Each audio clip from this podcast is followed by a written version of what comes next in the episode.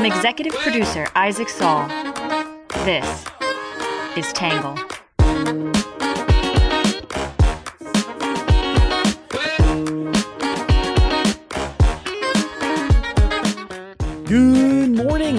Afternoon, and good evening, and welcome to the Tangle Podcast, the place we get views from across the political spectrum, some independent thinking, and a little bit of my take. I'm your host, Isaac Saul, and on today's episode, we're going to be talking about Senator Tommy Tuberville and the controversy around some of what he is doing right now to delay military nominations for some senior roles. It's a pretty interesting story and a good look at the state of the Senate currently before we jump in, a quick heads up. Uh, as expected on Friday, our interview with Dr. Joseph Fraiman about COVID 19 vaccines drew a lot of responses. Some people were pretty upset that we published the interview, some were thrilled that we did. Others had mixed feelings, but generally were positive about the interview going up. Uh, one reader wrote in and said, I have to say that I'm very disappointed in your choice to air this information. Your efforts to be fair should not include the error of false equivalence. I am truly angered that you are adding to this type of misinformation. Another newsletter reader said, Great newsletter today, really great. I felt not like I was getting another study for or against something jammed down my throat, but more of an impassioned plea for a return to legit science, scientific skepticism, and scientific discourse. That was very much appreciated. And finally, another reader said, I appreciate that Tangle is dedicated to making space for complexity and trying to reach past the polarized scream of social media to bring us as balanced and nuanced discussion as possible, especially on topics that tend to trigger a polarized shutdown of conversation in everyday life. As always, I will try to reply to your feedback via email, and we may also run a follow up piece to this interview. But for now, if you want to go to readtangle.com, you can read the interview. It is for subscribers only, and it is headlined A Conversation About Vaccine Safety. All right, that is it for our little introduction. With that, we'll jump in with today's quick hits.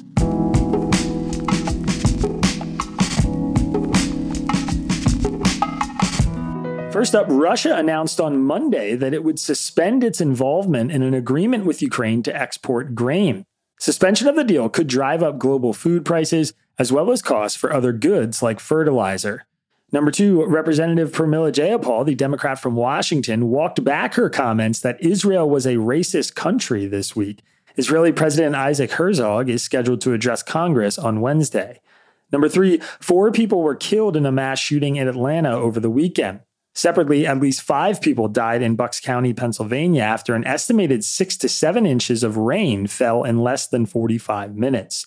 Number four, a bipartisan measure being pushed by Senator Chuck Schumer would create a commission with broad authority to declassify more government documents about UFOs and extraterrestrials. Number five, roughly 100 million Americans are under heat alerts this morning, stretching from Florida to California.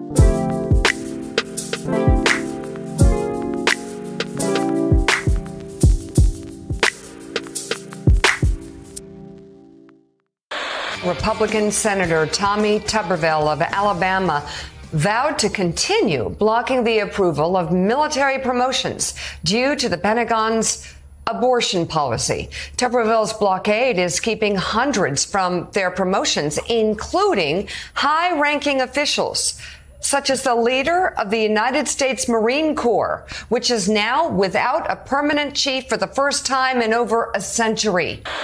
Promotions into the top ranks of the U.S. military have been blocked for months now by one Republican senator in particular. That's Alabama's Tommy Tuberville, who objects to a Pentagon policy maintaining abortion access for service members. The Secretary of Defense, in response, says that the senator's move creates a, quote, clear risk to military readiness. What would it take for you to lift your hold on all these nominations? All they need to do is change it back to where it was. Tuberville is demanding Defense Secretary Lloyd Austin rescind this memo authorizing paid leave and transportation costs for service members to travel to states where abortion is legal. Tuberville has been blocking all nominations for senior military positions over his disagreement with the Defense Department policy to pay for service members' travel to go out of state for abortions or other reproductive care. As part of a protest against the policy, Tuberville has used the unique power held by individual senators known as unanimous consent to stall all nominations for senior military personnel and has refused to budge from his position despite attacks from President Joe Biden, some of his Republican colleagues, and an open letter from seven previous secretaries of defense. Tuberville's protest is tied to an official policy resulting from the Supreme Court's Dobbs v. Jackson ruling. Defense Secretary Lloyd Austin released an official memorandum in October of last year that set aside funding for abortion and reproductive health care providers to get licensed to treat service members from different states in the event abortion becomes illegal in their state of residence. It also allowed service members to use official travel mechanisms and time off to seek abortion in another location. In February, Tuberville began protesting this policy by refusing to allow progress on 150 promotions and personnel reviews that were waiting in batches to move through the upper chamber of Congress. There are now at least 270 nominations being delayed. Alabama, the state Tuberville represents, is home to six military bases and some of the strictest prohibitions on abortion in the country. Tuberville argues that taxpayers should not have to pay for anyone who wants to leave the state for an abortion and further contends that the policy violates the Hyde Amendment, which prohibits federal funding for abortion. Because the Senate requires unanimous consent for much of its business, Tuberville is capable of stalling or stopping altogether things like filling military vacancies. Now, the military is starting to feel the impact of his protest. Last week, for the first time in a century, the U.S. Marine Corps began operating without a commandant after General David Berger stepped down from his term limited position which began in July of 2019. Assistant Commandant General Eric Smith, who is nominated to take over, can only serve in an acting capacity until Tuberville lifts his blockade. Smith can still implement new budgetary and training policies and perform other personnel decisions, but cannot occupy the main residence or commandant's office or issue any formal planning guidance. We need the Senate to do their job so that we can have a sitting commandant that's appointed and confirmed. We need that house to be occupied, General Berger said upon leaving the position. The Marine Corps is just the first of several military bodies to face a leadership predicament resulting from Tuberville blocking the process, as the Army, Navy, and Air Force all have senior leaders departing in the coming months. In the meantime, the hold is impacting one, two, and three star officers who can't move into newly assigned roles or relocate to new military posts commensurate with their positions. Senate leaders Chuck Schumer, the Democrat from New York, and Mitch McConnell, the Republican from Kentucky, have both expressed disapproval for Tuberville's tactics. However, because of the way the Senate rules work, Tuberville can stand in the way of large batches of confirmations and is leaving little recourse for Senate leadership outside of upending established rules and traditions that have guided the chamber for years. Alternatively, the Senate could confirm each nomination individually, though such a move would take up much of the Senate's resources and legislative calendar. Tuberville, meanwhile, has downplayed the impact of the holds, especially as it relates to Smith's leadership of the Marine Corps. There may be a delay in his planning guidance, and yet he cannot move into the commandant's residence, but there is still little doubt about General Smith's ability to lead effectively, Tuberville said. Initially, Tuberville said he would release his hold on nominations if the Senate voted on the issue, now, though, he says he will only back down if the Pentagon rescinds the policy altogether. Tuberville, perhaps best known as the former head football coach at Auburn University, became the subject of more controversy last week after he responded to a question about whether white nationalists should be able to serve in the military by saying, I call them Americans. Tuberville then later doubled down, saying it was merely an opinion that white nationalists were racist, a comment that drew condemnation from his Republican colleagues. Later, he walked the remarks back, saying he believed that white nationalists were racist. In related news, the House recently passed a heavily amended National Defense Authorization Act bill that limits reimbursements for travel for abortion, funding for diversity, equality, and inclusion programs in the military, and access to funding for gender transition surgeries for troops. Those amendments are expected to be stripped in the Democrat controlled Senate. Today, we're going to explore some reactions to Tuberville's strategy from the left and the right, and then my take.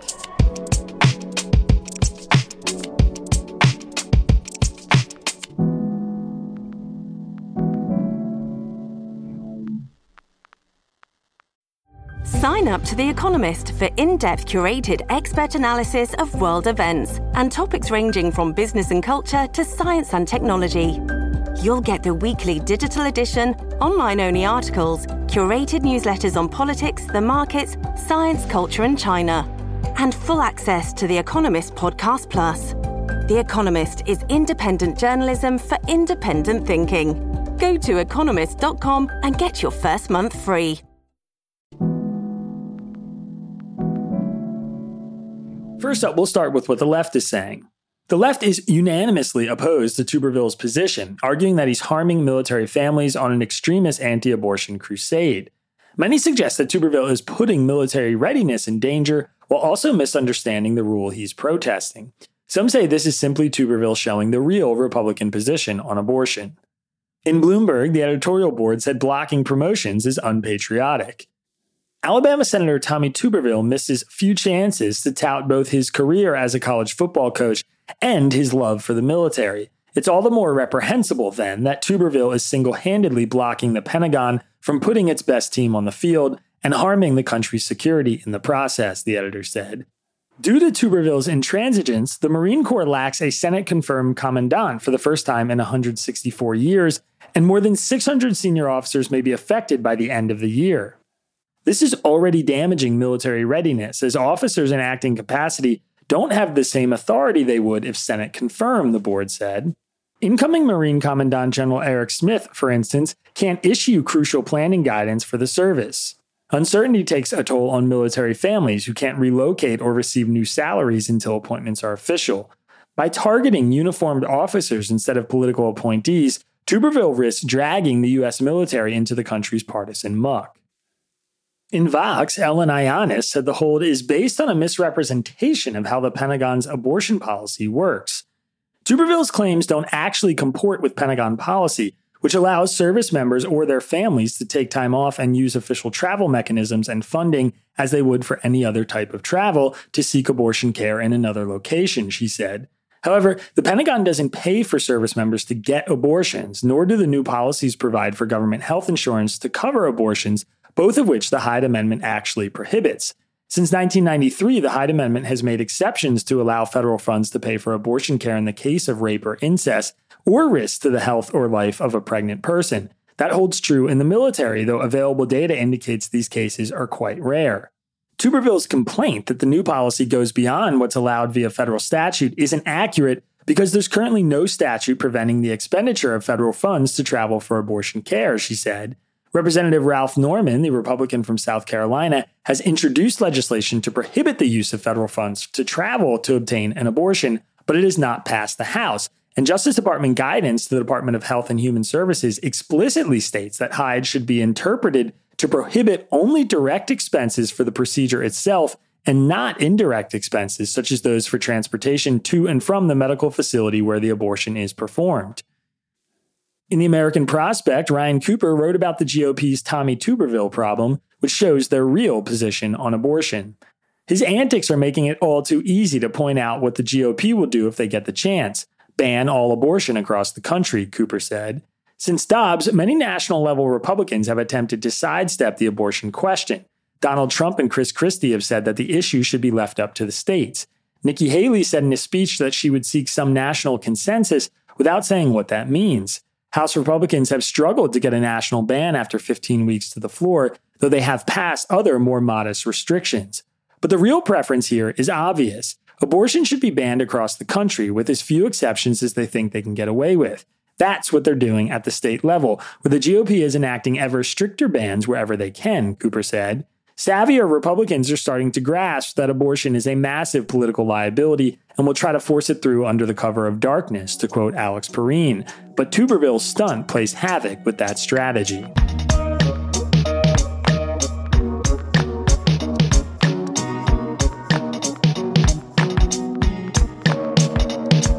All right, that is it for the left is saying, which brings us to what the right is saying. Most Republicans support Tuberville in his opposition to this policy, though some want him to lift the hold. Many conservatives praise him for his bravery in holding the line against abortion access, arguing he has military regulation on his side. Others suggest that this tactic is a political loser and Tuberville is creating an unnecessary headache for the military. In National Review, Rich Lowry said Tuberville is right about the military.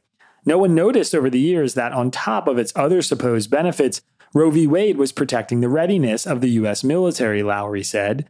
Yes, in a major war, we'd want to make sure that we have secure supply lines, overwhelming force, and free and easy access to abortion. Yet the Pentagon is funding abortion tourism for troops behind enemy lines, that is, in a state that has significant post Dobbs restrictions on abortion. In reality, the Department of Defense is following a political script. The administration wants to paint Dobbs in the most dire terms possible and show its base that it is doing its utmost to work around its consequences. Lowry also quoted Senator Tom Cotton, the Republican from Arkansas, who said on Fox News Sunday of women who want to get an abortion prohibited where they are stationed. If they want to take that step, they have 30 days of annual leave. It shouldn't be taxpayer funds giving them three weeks of paid uncharged leave and then also paying for travel and lodging and meals, something that we don't even give our troops when they have a parent who dies.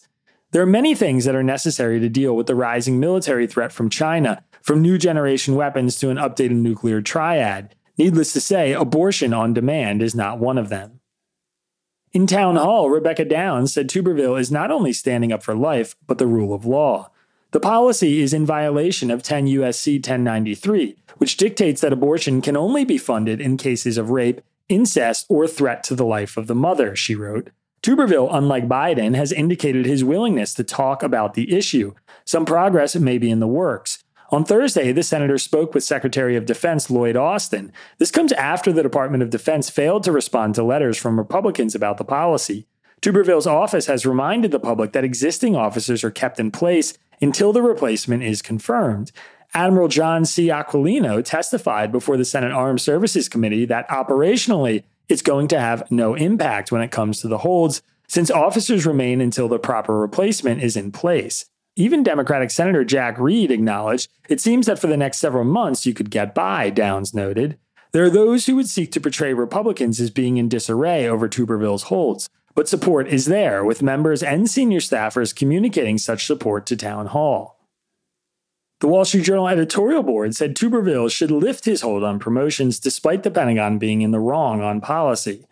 Republican Senator Tommy Tuberville's Pentagon blockade is a kamikaze run, but the Defense Department is the aggressor on both the law and politics of abortion, the board said.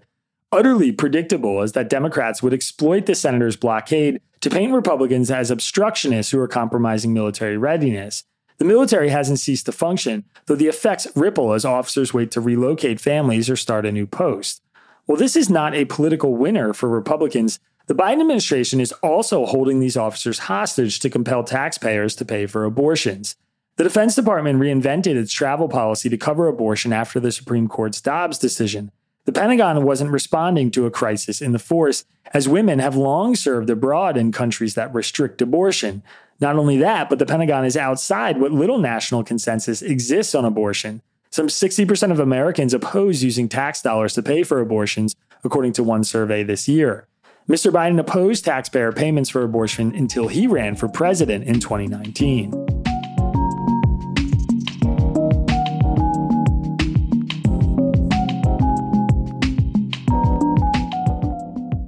All right, that is it for the left and the right are saying, which brings us to my take. So I'll be honest. I think support or opposition to Tuberville's actions basically depends entirely on whether you support his position on abortion or not. If, for instance, Tuberville were holding up these nominations because the military had instituted a ban on taking immigrants as soldiers, I'm sure most of the people criticizing him right now would gladly support his protest. That may seem like an obvious point to make, but I think it's important to note that his tactics, while a big focus of this story, are not really the root of opposition to Tuberville. For anyone who supports his position, those tactics are exactly what makes his crusade so clever, brave, and powerful. So I'll show my cards and say that I'm opposed to what Tuberville is doing, but I'm self aware enough to know that it's not because of how he is doing it, but because of what his end goal is. Regarding the tactics, it seems apparent, based on the testimony of military officials and the practical implications of his protest, that blocking leadership confirmations is not impacting military readiness. It's more apt to say that Tuberville is creating huge inconveniences for military families and disrupting the well earned promotions of new military leaders. That isn't great, and I certainly feel for those families, but the net effect is not the giant threat to American safety that Biden and some Democrats are portraying it to be. On the actual policy dispute here, I just think Tuberville is wrong about the law. Regardless of my abortion position, the main argument he's making is that the military's policy is a violation of the Hyde Amendment. The amendment itself is the subject of a ton of legal dispute, So the gray area here is significant, but the Pentagon's policy simply folds abortion and reproductive care into other travel, leave, or healthcare needs for members of the military. The Hyde Amendment prohibits spending for the actual abortion procedure, and it prohibits government health insurance from covering abortions, with exceptions for rape, incest, and when the mother's life is threatened. But this policy does not appear to violate either of those things. As far as I can tell, the closest the memorandum comes to violating the Hyde Amendment is allocating funding for military healthcare providers who may get fined or targeted for providing abortions in states where it is illegal. For some, that may cross the line, but I think if there were a winning legal challenge there, Republicans would be waging this battle in courts, not with a protest like this. The reality is that rules on the margins for entities like the military are subject to the executive branch's whims. Democrats won the White House, so they now get to define the margins. That's politics. Of course, the fact that Republicans are currently trying to pass legislation that prohibits the use of federal funds for travel to obtain an abortion tells you that the rules Tuberville claims are being broken don't actually yet exist. Frankly, it's not even clear to me how helpful this new policy allowing travel and leave for abortions will be for women who are in the military and are seeking or needing an abortion. When implementing this new policy, Pentagon officials said there was not much they could do for military members in states where abortion was prohibited. And if you're a woman serving in the military based in a state where abortion is illegal or seriously limited, it's probably going to be very hard to get through the hoops and get an abortion anyway. So, do I think Tuberville is threatening US military readiness? No. I think he is leveraging his significant power as an individual senator to take a moral stand he believes in, and I presume he is delighted by all the national attention and notice this protest is getting. I do think he is wrong about the actual policy, though, and I think the longer this goes on, the more likely it will actually impact our troops at large.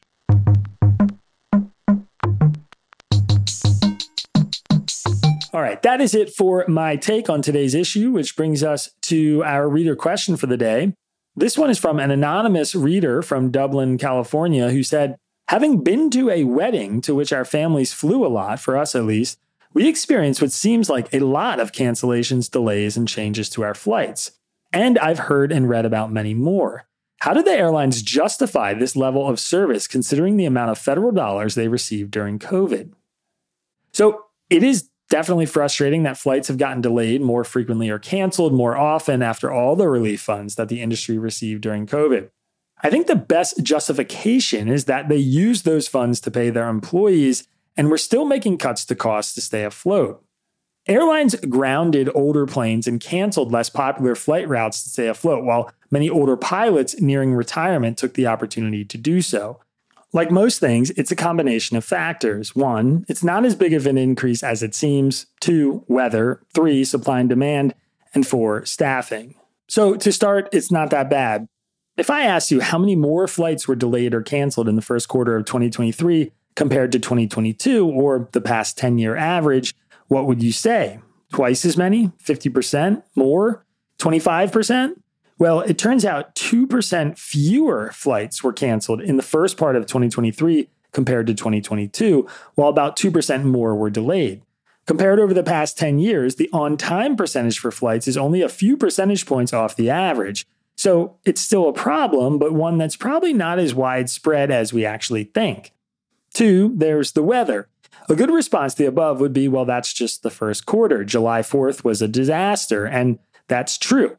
Wildfire smoke and storms in the Northeast caused sweeping delays and cancellations, which had a ripple effect throughout the whole system, producing more than 3,000 disruptions for flights in or into the United States.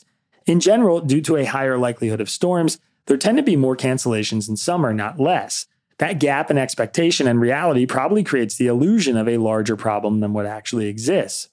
Three, there's supply and demand. Again, the above is ripe for rebuttal. Well, if the airline system were more durable, then it would be able to handle disruptions better. That's also true. But since airlines downsized following the pandemic, there are just fewer flights and fewer airline employees left to deal with the spike demand in travel that followed a boost in travel following the end of the COVID emergency. You can actually see this for yourself in the Bureau of Transportation Statistics data, which we have a link to in today's episode description. There are just fewer flights now than there were in 2019 for their staffing. Yes, airline staffing, but not just airline staffing.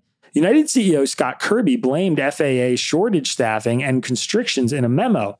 As CNN reported, Kirby said in the memo that on Saturday, the FAA reduced arrival rates at its major hub at Newark Liberty International Airport by 40% and departure rates by 75%, which was almost certainly a reflection of understaffing and lower expectations at the FAA. Anecdotally, our managing editor, Ari Weitzman, actually had a flight delayed this weekend and took the opportunity to ask a pilot for his observations. He was told the FAA's air traffic controllers are understaffed, underwhelmed, and less able to cope with disruptive situations, specifically saying that a major hub in Denver was struggling right now. Of course, if you are a reader or listener in the aviation industry, please write in and let us know what you're experiencing. We're uh, very curious to hear from some of you.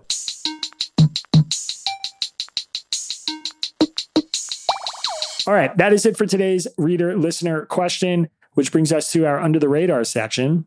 The 2024 House majority could be decided by a series of court rulings before elections are even underway. In an unusual scenario, the outcome of several challenges to district maps in Alabama, Louisiana, New York, North Carolina, and Ohio could tip the scales in favor of Democrats, who are looking to make up just a handful of House seats in the next election. Congressional maps are drawn every 10 years after the census, but a flurry of gerrymandering and challenges to gerrymandering have set up a remarkable year heading into an election where courts will be helping dictate which party has an advantage. Axios has the story about the cases that they'll be following, and there's a link to it in today's episode description.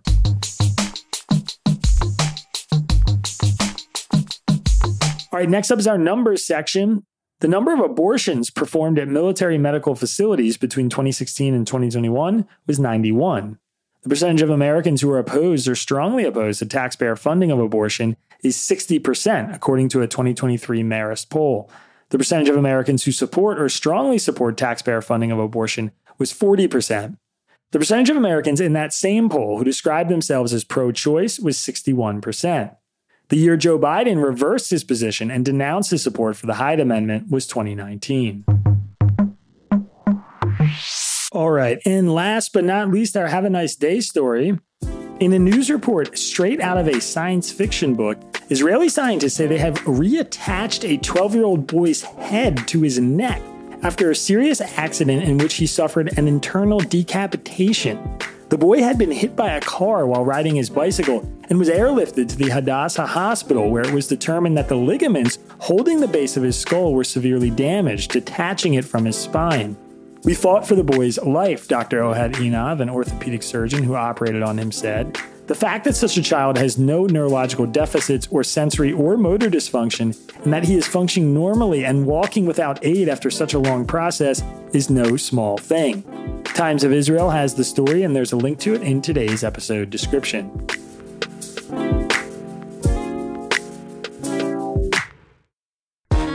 All right, everybody, that is it for today's podcast. As always, if you want to support our work, please go to readtangle.com and consider becoming a member. Also, don't forget, we have a new video out on UFOs on our YouTube channel, Tangle News on YouTube. And we still are selling tickets to our event August 3rd in Philadelphia. We are trying to sell this baby out. So if you haven't gotten your tickets yet, please go do that. I know people don't make plans oftentimes until like the week before for things like this, but the sooner we sell the tickets, the sooner I can stop giving this plug and start focusing on the actual event, which I'm really excited for.